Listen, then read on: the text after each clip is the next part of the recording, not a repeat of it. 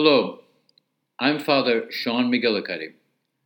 I'm one of the Redemptorist priests working in Immaculate Conception Parish in the Bronx, New York. Today is Wednesday of the first week in Ordinary Time.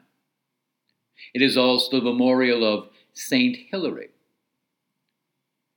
As you may know, Primer Impacto is a news program. This title, Primer Impacto, First Impact, tells us that the news always has an impact on our lives. This impact may be negative or it may be positive. But what happens in Iraq or Japan or Chicago or Florida always has an impact on us. One of the beautiful things we see constantly in the Gospels is the positive impact, the always positive impact Jesus has on the lives of those who come to him with faith and hope. We see that in today's gospel. After preaching and teaching in the synagogue, where Jesus moves the people with his presence, with his authority, and with his wisdom. He then heals many, many people of different illnesses.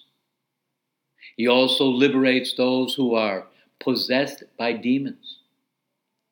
St. Mark tells us that around the house where Jesus was, the whole town was present.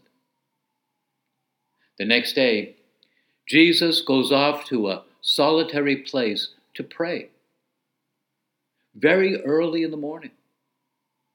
And very early in the morning, the people go looking for him. When the disciples finally find him, they tell him, Everyone is looking for you.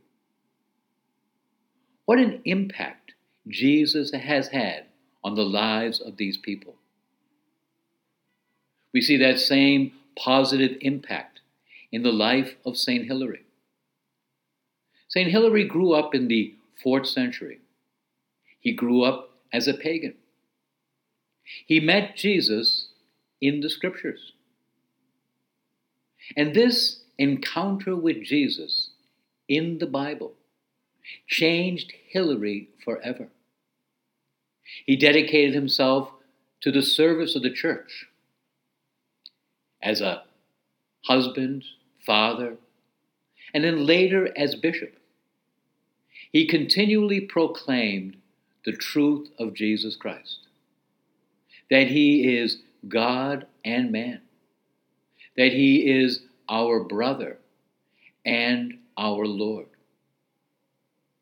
Hilary devoted all his talents, all his intelligence, all his energy to this task proclaiming Jesus in word and in action. What impact does Jesus have in our lives? This impact is always positive. Do we allow Him to have this positive impact on us? Are we like the people in the gospel? Are we approaching Him with faith and hope? Or are we always listening more to our doubts, to our questions, placing these obstacles between us and Jesus? Are we like St. Hilary? Do we look for Jesus? Do we look for him in prayer? Do we look for him in the sacred scriptures? Are we like the disciples? Do we look for Jesus in our service, in our various ministries, in our vocations? Jesus always has a positive impact in our lives. Do we allow Him to touch us, to move us, to change us?